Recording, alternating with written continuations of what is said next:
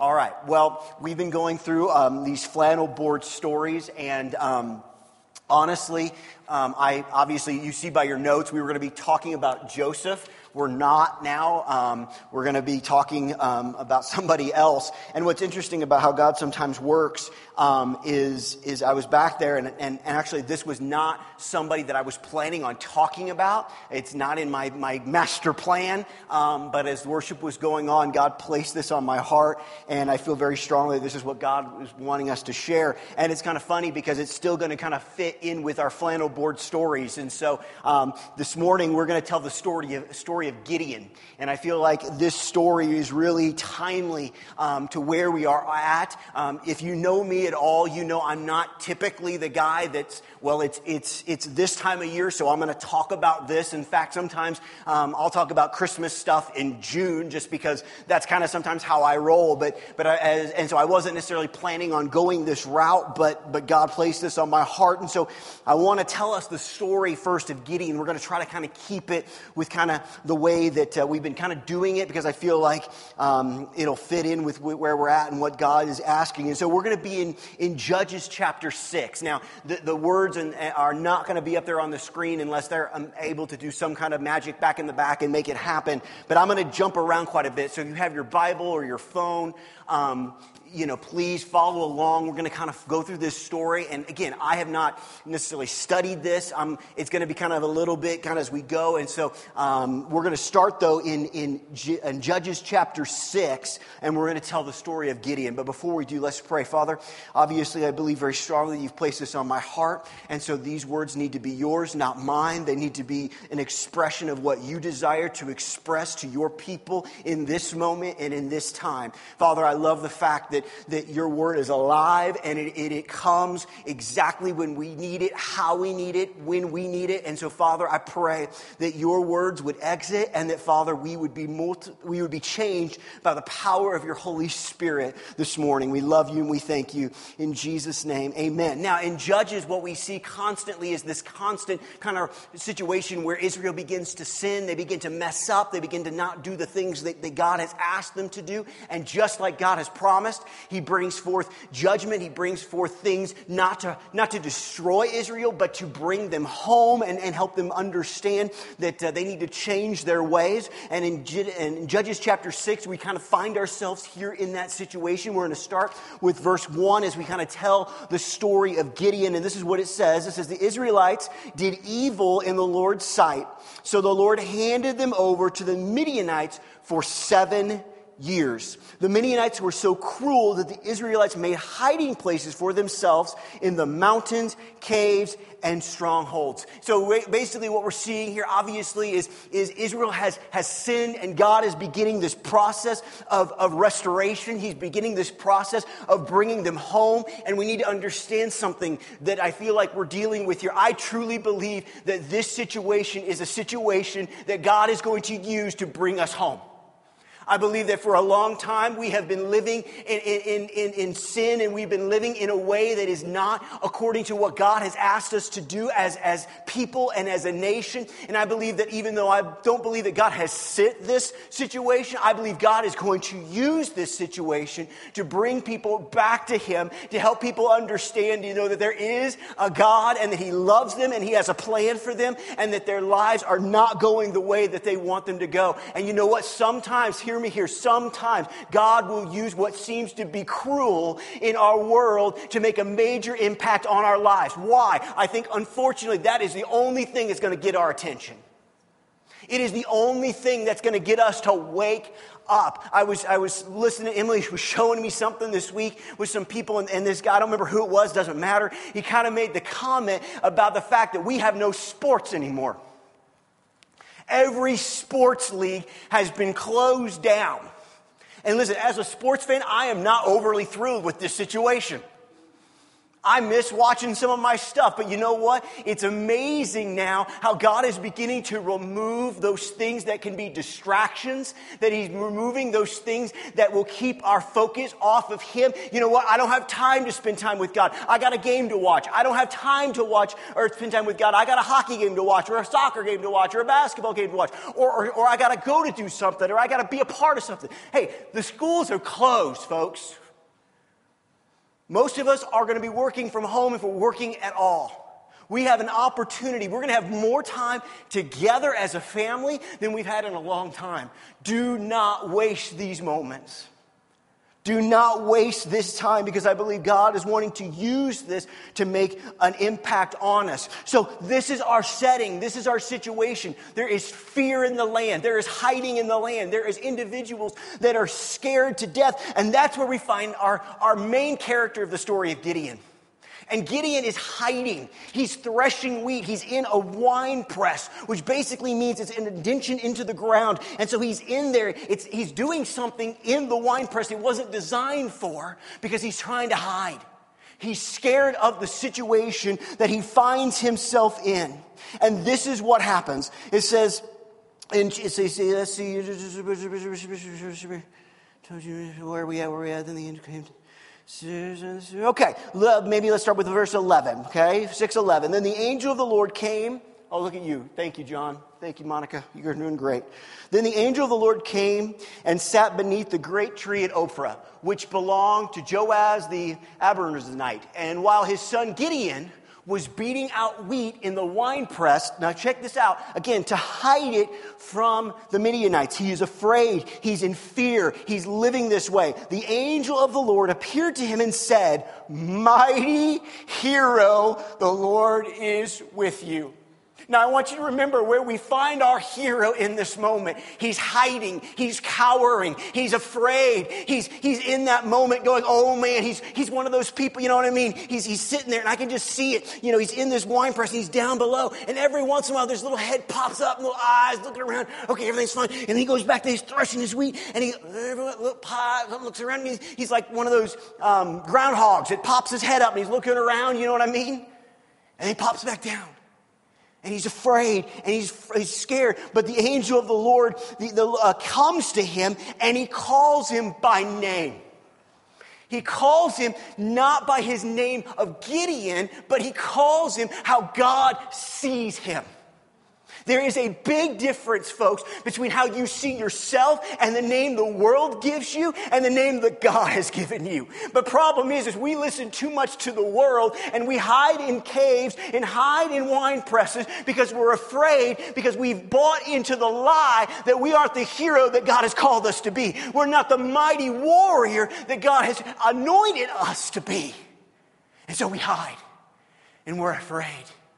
And God basically, we're gonna, we can't go through all this word for word, but God speaks to him and he calls him and he says, You are going to be used to rescue my people from the Midianites. You are going to be used to do a mighty thing. And I believe that God has called us in this moment and in this time to do mighty things for Him because He doesn't look at you and see this weakling. He doesn't look at you and see this person, even though sometimes we do. We do go and we hide in the wine press. It's like, I wish I could pull this away really quick and go down in here and then pop up because that's sometimes what we feel that we are. But God looks at us and He says, No, no, no, that's not who you are. It's not who I've called you to be, I look at you and I see a mighty hero, a mighty warrior. And so God says, You're going to go. You're going to go and you're going to save it and you're going to make an, an impact and you're going to make a difference. So let's jump ahead here. Gideon in verse number 33. Now, now we're, we're going we're gonna jump around a little bit, but I want to kind of talk to you a little bit about who Gideon is okay? Because a lot of times what we see here is we see Gideon at the end of the story and we forget who Gideon is at the beginning of the story. We forget that Gideon is afraid. We forget that Gideon is constantly, and I mean constantly, going back to God and going, God, are you sure? God, do you, uh, have you messed up? God, are you sure that I'm the one to do this? And so he begins to ask God for signs. He begins to ask God to do things to show him that he is the man that God has called for such a time as this. And what's amazing about that is God doesn't chastise him. God doesn't look at him and say, Man, how many times do I have to tell you? God, in his infinite loving kindness, continues to show him and continues to say, Listen, I've got you. I'm not going to leave you. I'm not going to forsake you. I've called you to great, mighty things, and you don't have to do this on your own. Listen, sometimes what we tend to do is we feel the, the, the fear of going to God and basically looking at God and going, God, are you sure? Because we're afraid God's going to look at us and go, How could you? and tap your foot. Listen, you got to understand something. Our God is a good dad. Our God is a great dad. I want you to think about something. What we're asking God in some ways is we're saying, God, will you tell me that I'm okay? Will you tell me that you love me? Will you tell me that you got me? Will you tell me that you'll never leave me? We should know these things, yes, but you know what? We're, we're thick headed sometimes and we miss it. Listen, I don't know about you. I don't know if you have kids, if you do, or grandkids, but I can guarantee you probably something. And you are like me. You are a flawed parent that does wrong things. But you know what? My son comes up to me. And if my son looks at me and goes, Dad, do you love me? Dad, will you be there for me? Dad, are you proud of me? Man, I don't look at that and go, man, I told you once three years ago that I loved you and that I'm proud of you. You heard it once, I'm not telling you again.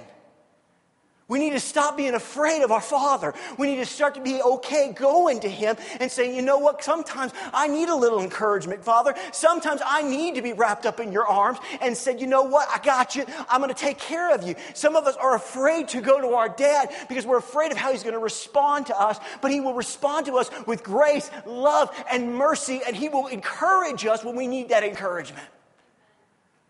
He's a good dad. And He does that with Gideon.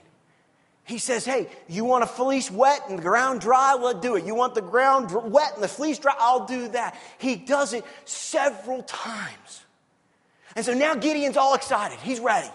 Finally, the dude's ready. And so God begins to call, they begin to call all the men up and they begin to bring all these people and they say, okay, we're going to go. We're going to fight. This is going to be great. But we get to chapter seven. We get to chapter seven. And this is what happens. We, we, so Jerubbaal, close enough. That is Gideon. His name's Gideon. I don't know why they put that in there, but it's Gideon. Okay, verse 1, 7 1. And his army got up early and went as far as the spring of Harod.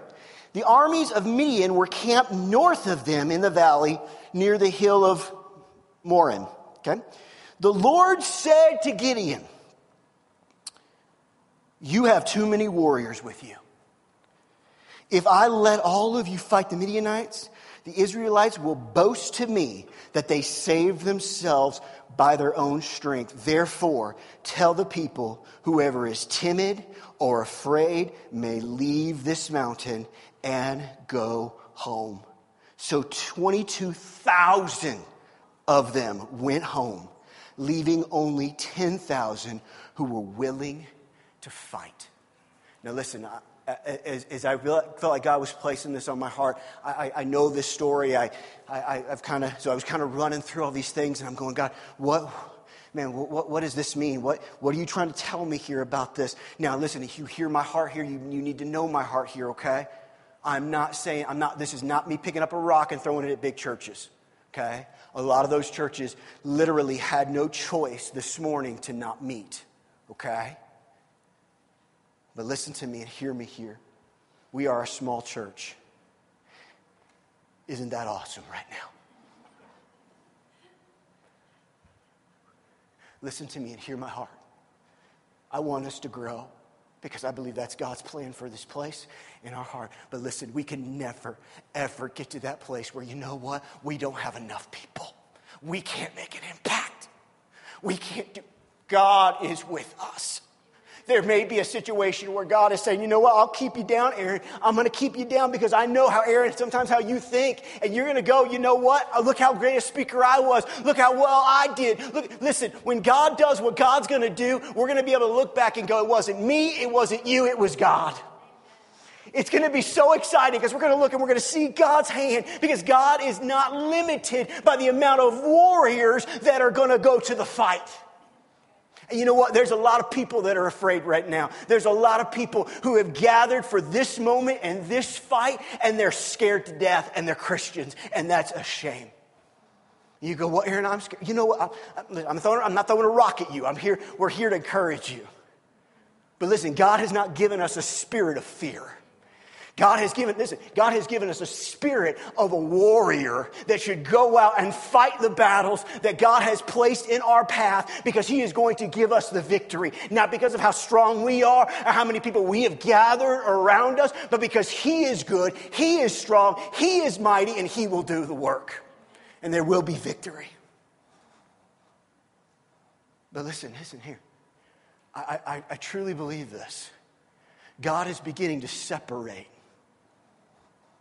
the people that are afraid and the people that are trusting Him. There's, there's, there's this separation. He's, he's saying basically, hey, listen, it's okay. You can go home. You go home.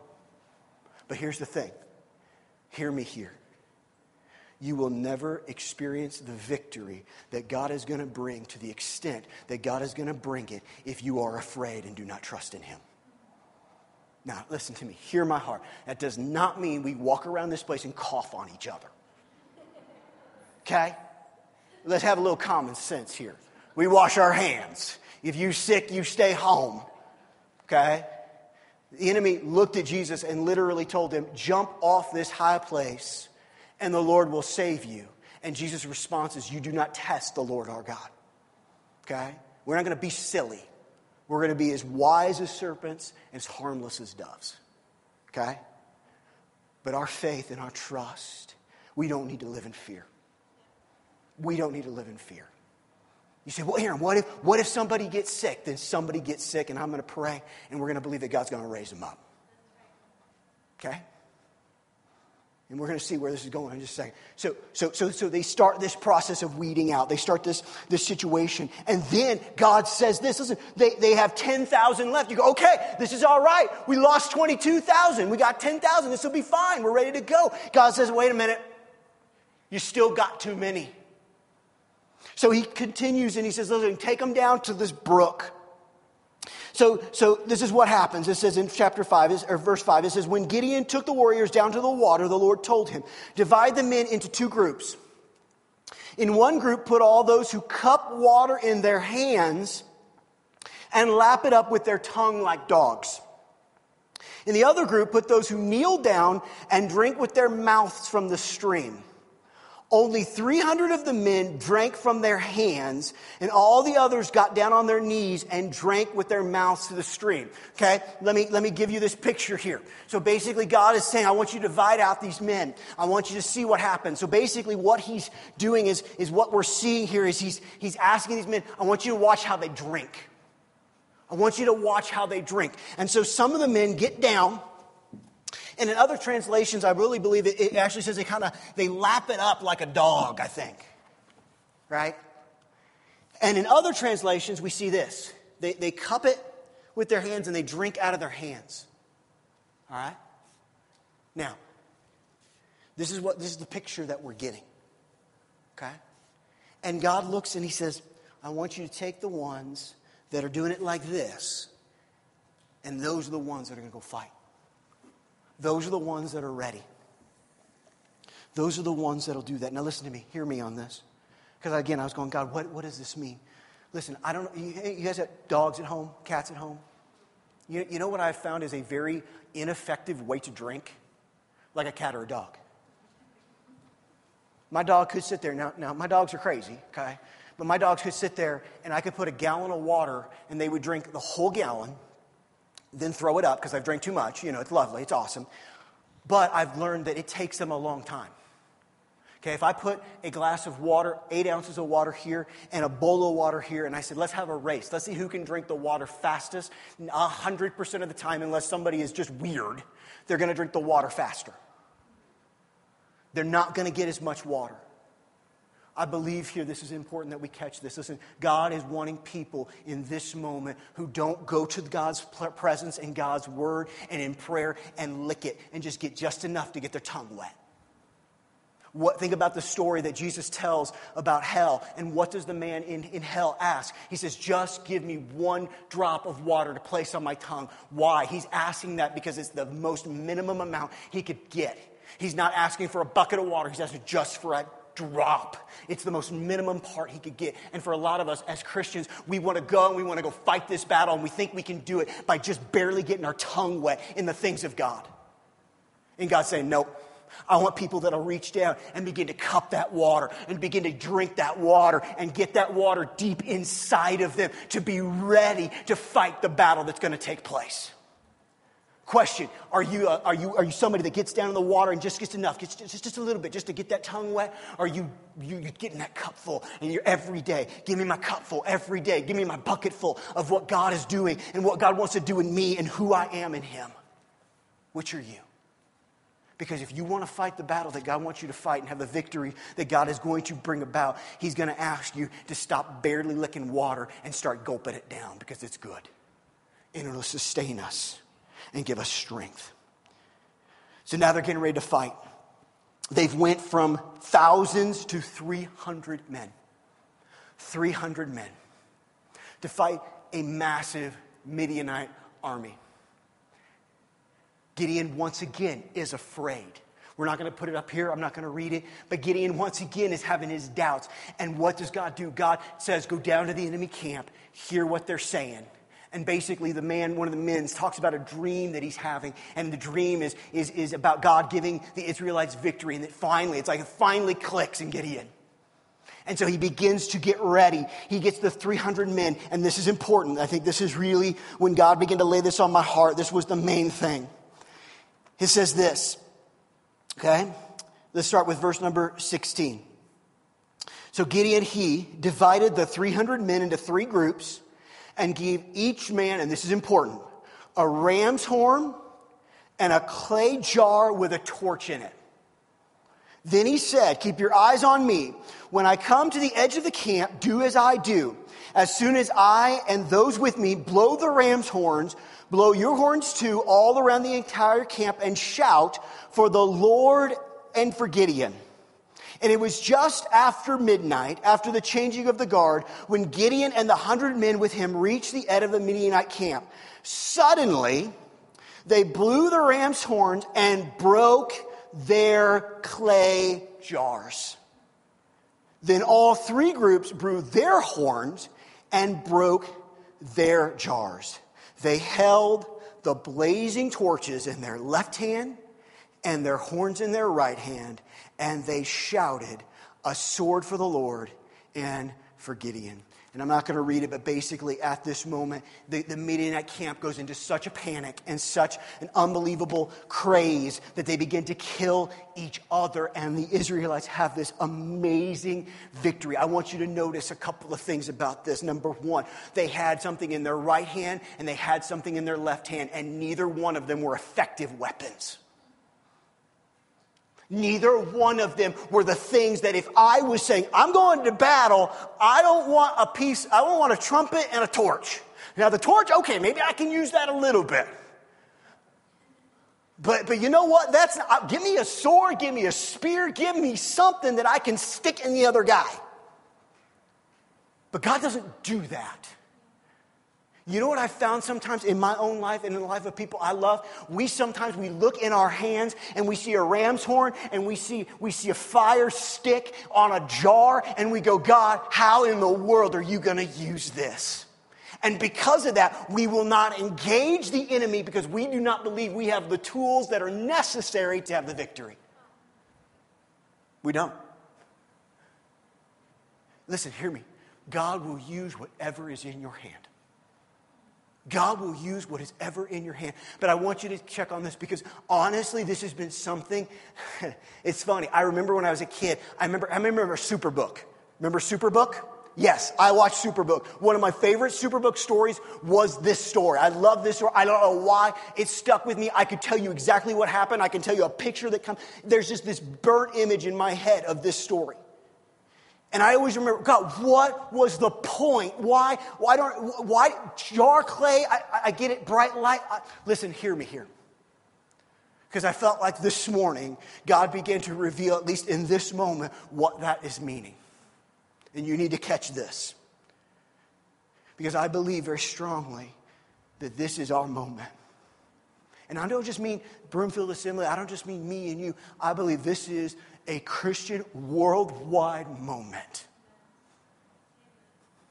Because there are people that are scared to death. Folks, if you don't believe me, go try to find toilet paper for crying out loud in this country. If you don't believe people are losing their collective minds, I'll starve, but I'll have, I'll, I'll have toilet paper. Come on. People are lost. They have no hope. They are being shaken to their core. They are scared to death. And here's the bottom line for too long, too many Christians have gone to the battle and they haven't blown their horn. And most importantly, they have kept their clay jar over their light. They have. We have gone to the battle and said, Look, we're different. Look, you can come know Jesus. You can have peace, love, joy. And they look and all they see is darkness. All they see is, You're not any different than I am. Why would I want what you have? You got a jar and you got a horn you don't even use. No, thank you. You know what's amazing about what happens in this story? God doesn't look at the clay jar, even though he could, and God doesn't do a little hokey pokey and go, I'm going to make all the clay jars break, even though he could. It says that they broke the jar. How do you break a jar? How do you break a jar? This is important you catch this. You don't, if I had a jar, and if I had planned this out, I probably would have had one, but I don't. If I had a jar, and I sat there and I said, I want that jar to break. Oh, God, make that jar break. Oh, come on, God, make the jar break. More than likely, this God did something absolutely incredible. That jar would still not be broken. What breaks a jar? Pressure. Pressure breaks jars. You say, how does that work? If I took a jar and I pressed it against here, th- this would win because the pressure would explode the jar. Sometimes, and I believe this is this case, God is allowing the pressure and the fear of these moments for finally Christians to wake up and say, It's time that I break my jar and it's time I become a light again. It's time. It is time, folks. The battle is here. This is the moment. This is an unbelievable time. And listen, do not, listen, hear my heart on this.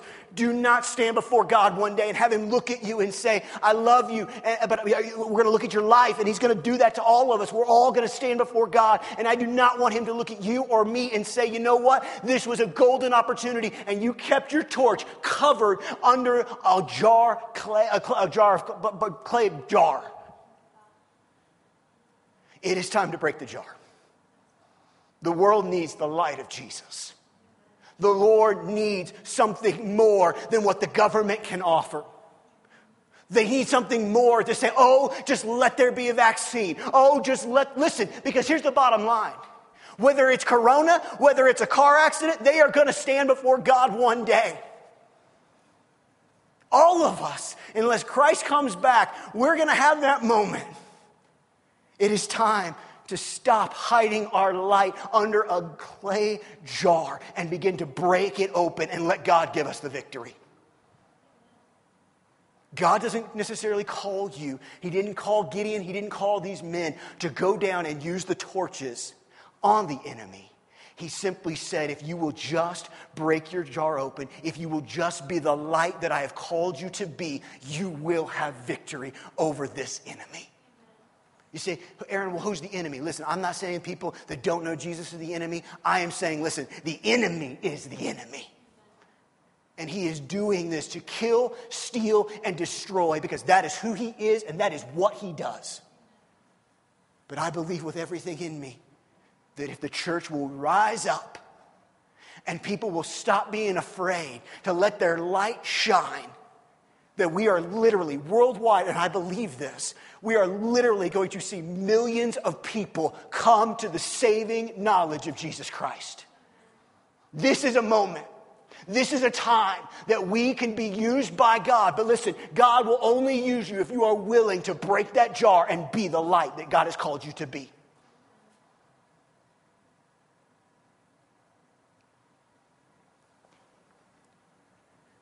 Gideon and his men didn't always understand.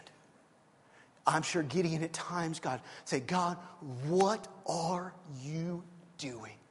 Hey, listen, in this process, we don't know how long this is going to go on. We'll just wait and see. But you know what? In this process, if you begin to have doubts, if you begin to have moments where you are losing your peace and you start living in fear, can you please do me a favor? Go to your good Heavenly Father and let Him restore that peace.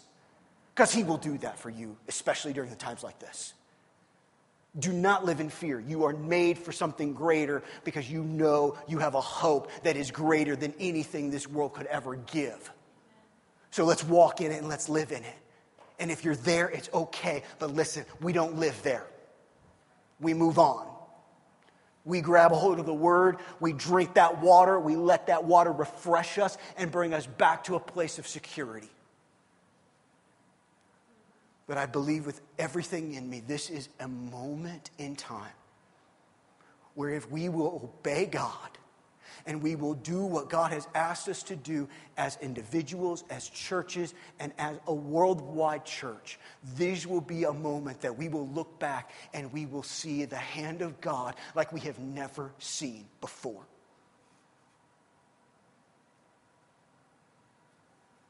I believe Jesus is coming back soon, just like every pastor has ever lived.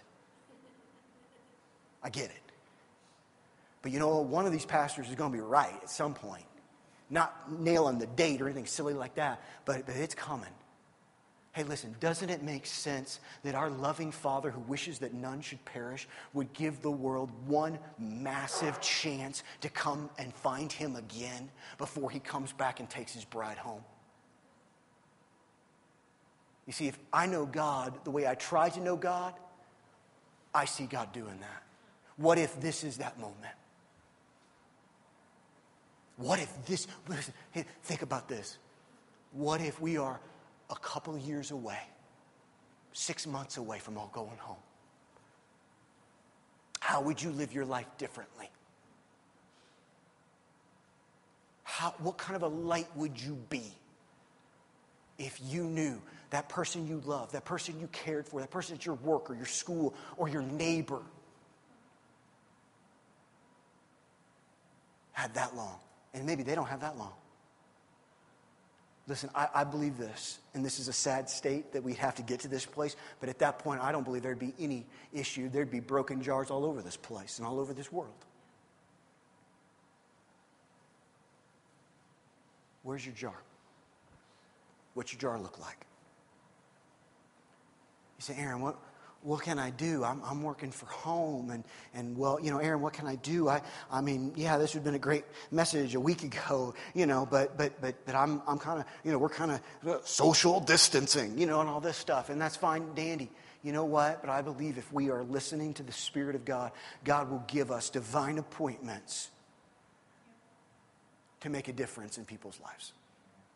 Divine appointments. But you got to be ready. And you will miss them if your torch is under a clay jar. So this morning, how'd I do that? This morning, what I feel like we're going to end this service with, we're, we're not going to have an ending song.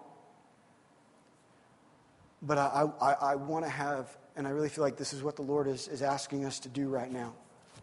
I really want, and, and, and there's a reason why I wanted the kids to be here because I wanted them to understand this.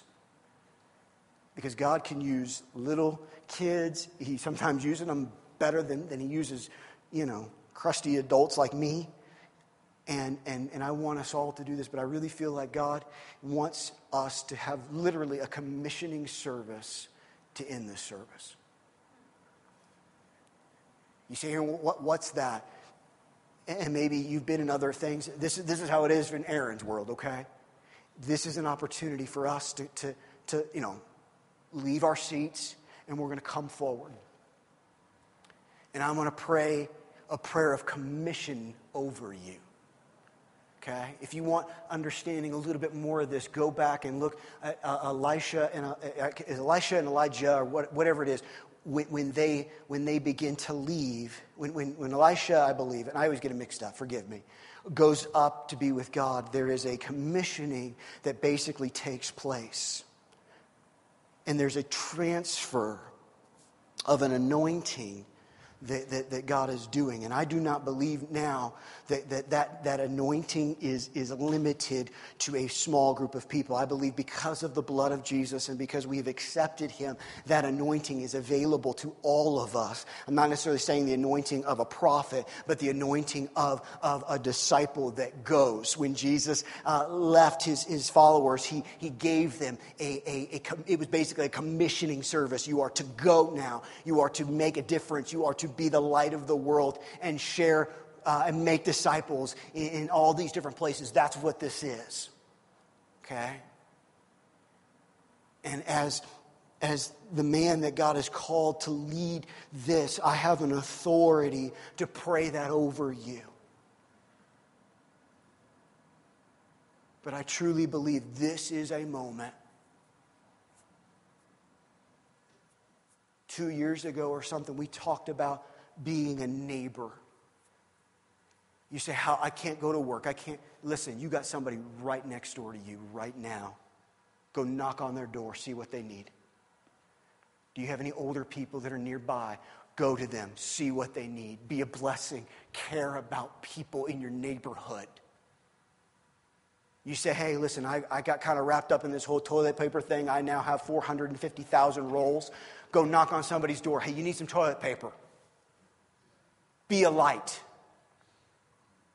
Show them. I'll tell one story and then we're going to bring forward and pray. We, we go to a community center in Broomfield.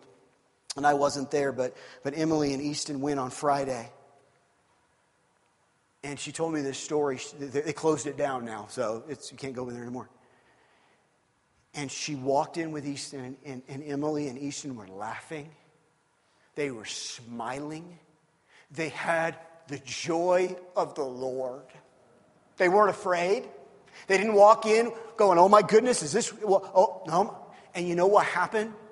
When they walked in, one of the ladies behind the desk made the comment, something to the effect of, I can't, you are the first people we've seen smiling all day long.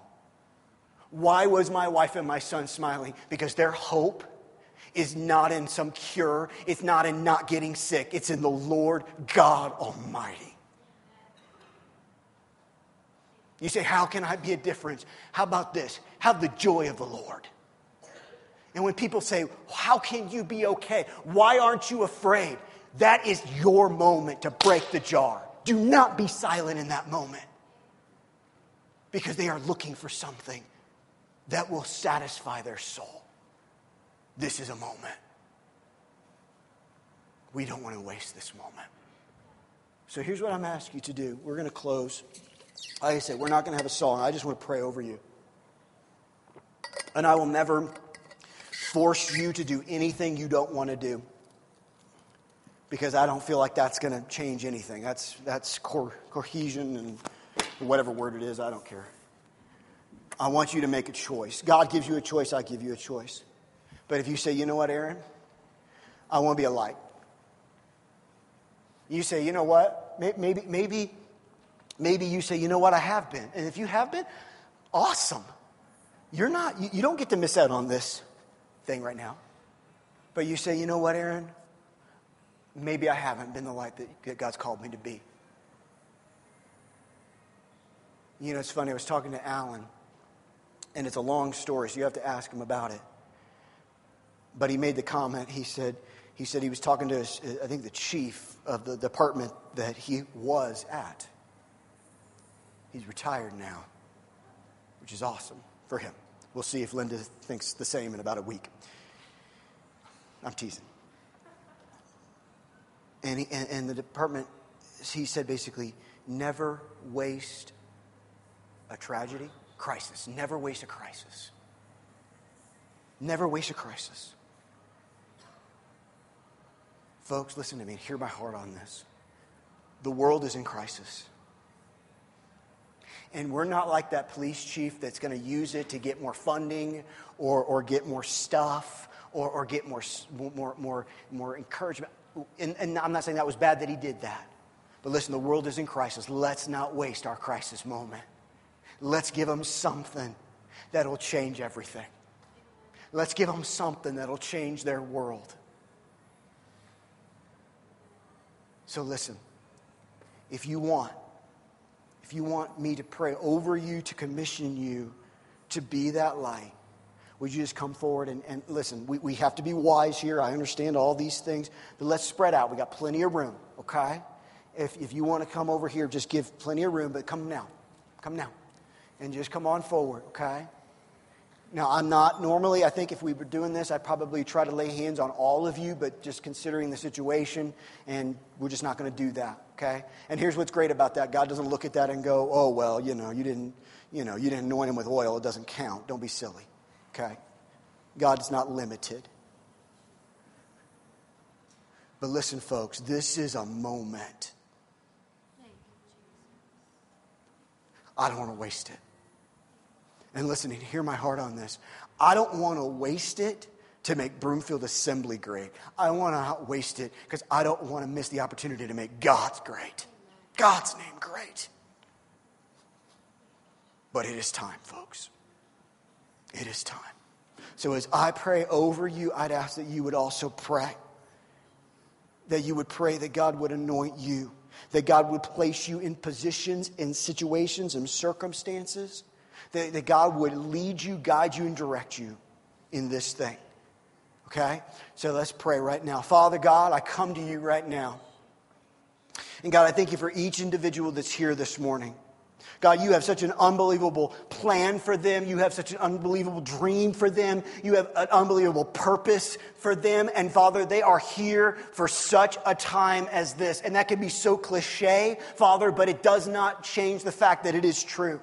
They are here to make a difference in the world that you have placed them in. Whether it be a phone call, whether it be a personal meeting, whether it be an email, whether it be knocking on a neighbor's door. Father, you will speak, and I pray that you would help us to listen and obey to what you have called us to do. But God, right now, as their shepherd, I pray a prayer of anointing over them. Father, in the name of Jesus, I pray a double portion of your spirit to just bathe them in your presence presence, bathe them in your spirit, bathe them in the ability to hear and see what the Spirit is saying and doing. Father, I pray for a new level of understanding, a new level of, of spiritual eyes and spiritual ears to see the moments that you are going to place in their path. Father, I pray that it would literally be as, as, as, as clear as turning left or turning right or, or, or to go out to eat or not to go out to eat or to make a phone call or an email. Father, I pray that it would be a clear clear, indication of what you would have them to do. And Father, as they do that, Father, I pray that their words would cease and that yours would begin. Father, I pray that the anointing of the Holy Spirit would begin to work in their lives and therefore splash onto the lives around them. But Father, I do pray for a new spirit, a, a brand new anointing. Father, I don't want old wine, uh, uh, new, you know, new wine and old wineskins, Father. That's not what we're praying for. It's not what you do. Father, we want new wine. Pour out that new wine into their hearts and into their lives, Father. And Father, I pray not only a prayer of anointing, but I pray a prayer of commissioning. That, Father, that they are now commissioned to be your ambassadors, to be your light, to be your salt in places that desperately need it. Father, we are not to quake in fear in this moment. We are not to be afraid and hide. We're not to be Gideon hiding in the wine press. We are to be Gideon with our light shining, our trumpet blowing, saying, This is the way. This is salvation. You don't have to be afraid anymore. You don't have to be fearful anymore anymore. You don't have to have no hope anymore. No, God can come and God can do all those things in you and through you. And God has called all of us to be ministers of that word, ministers of that light. And Father, I pray a commission over them that, Father, in their homes and in their families and in their workplaces and in their school, in the businesses that they go to, Father, in the places they walk every day, wherever their hand wa- or wherever their hand touches, wherever their foot goes, Father, Father, I pray a spirit of power, an anointing, and light.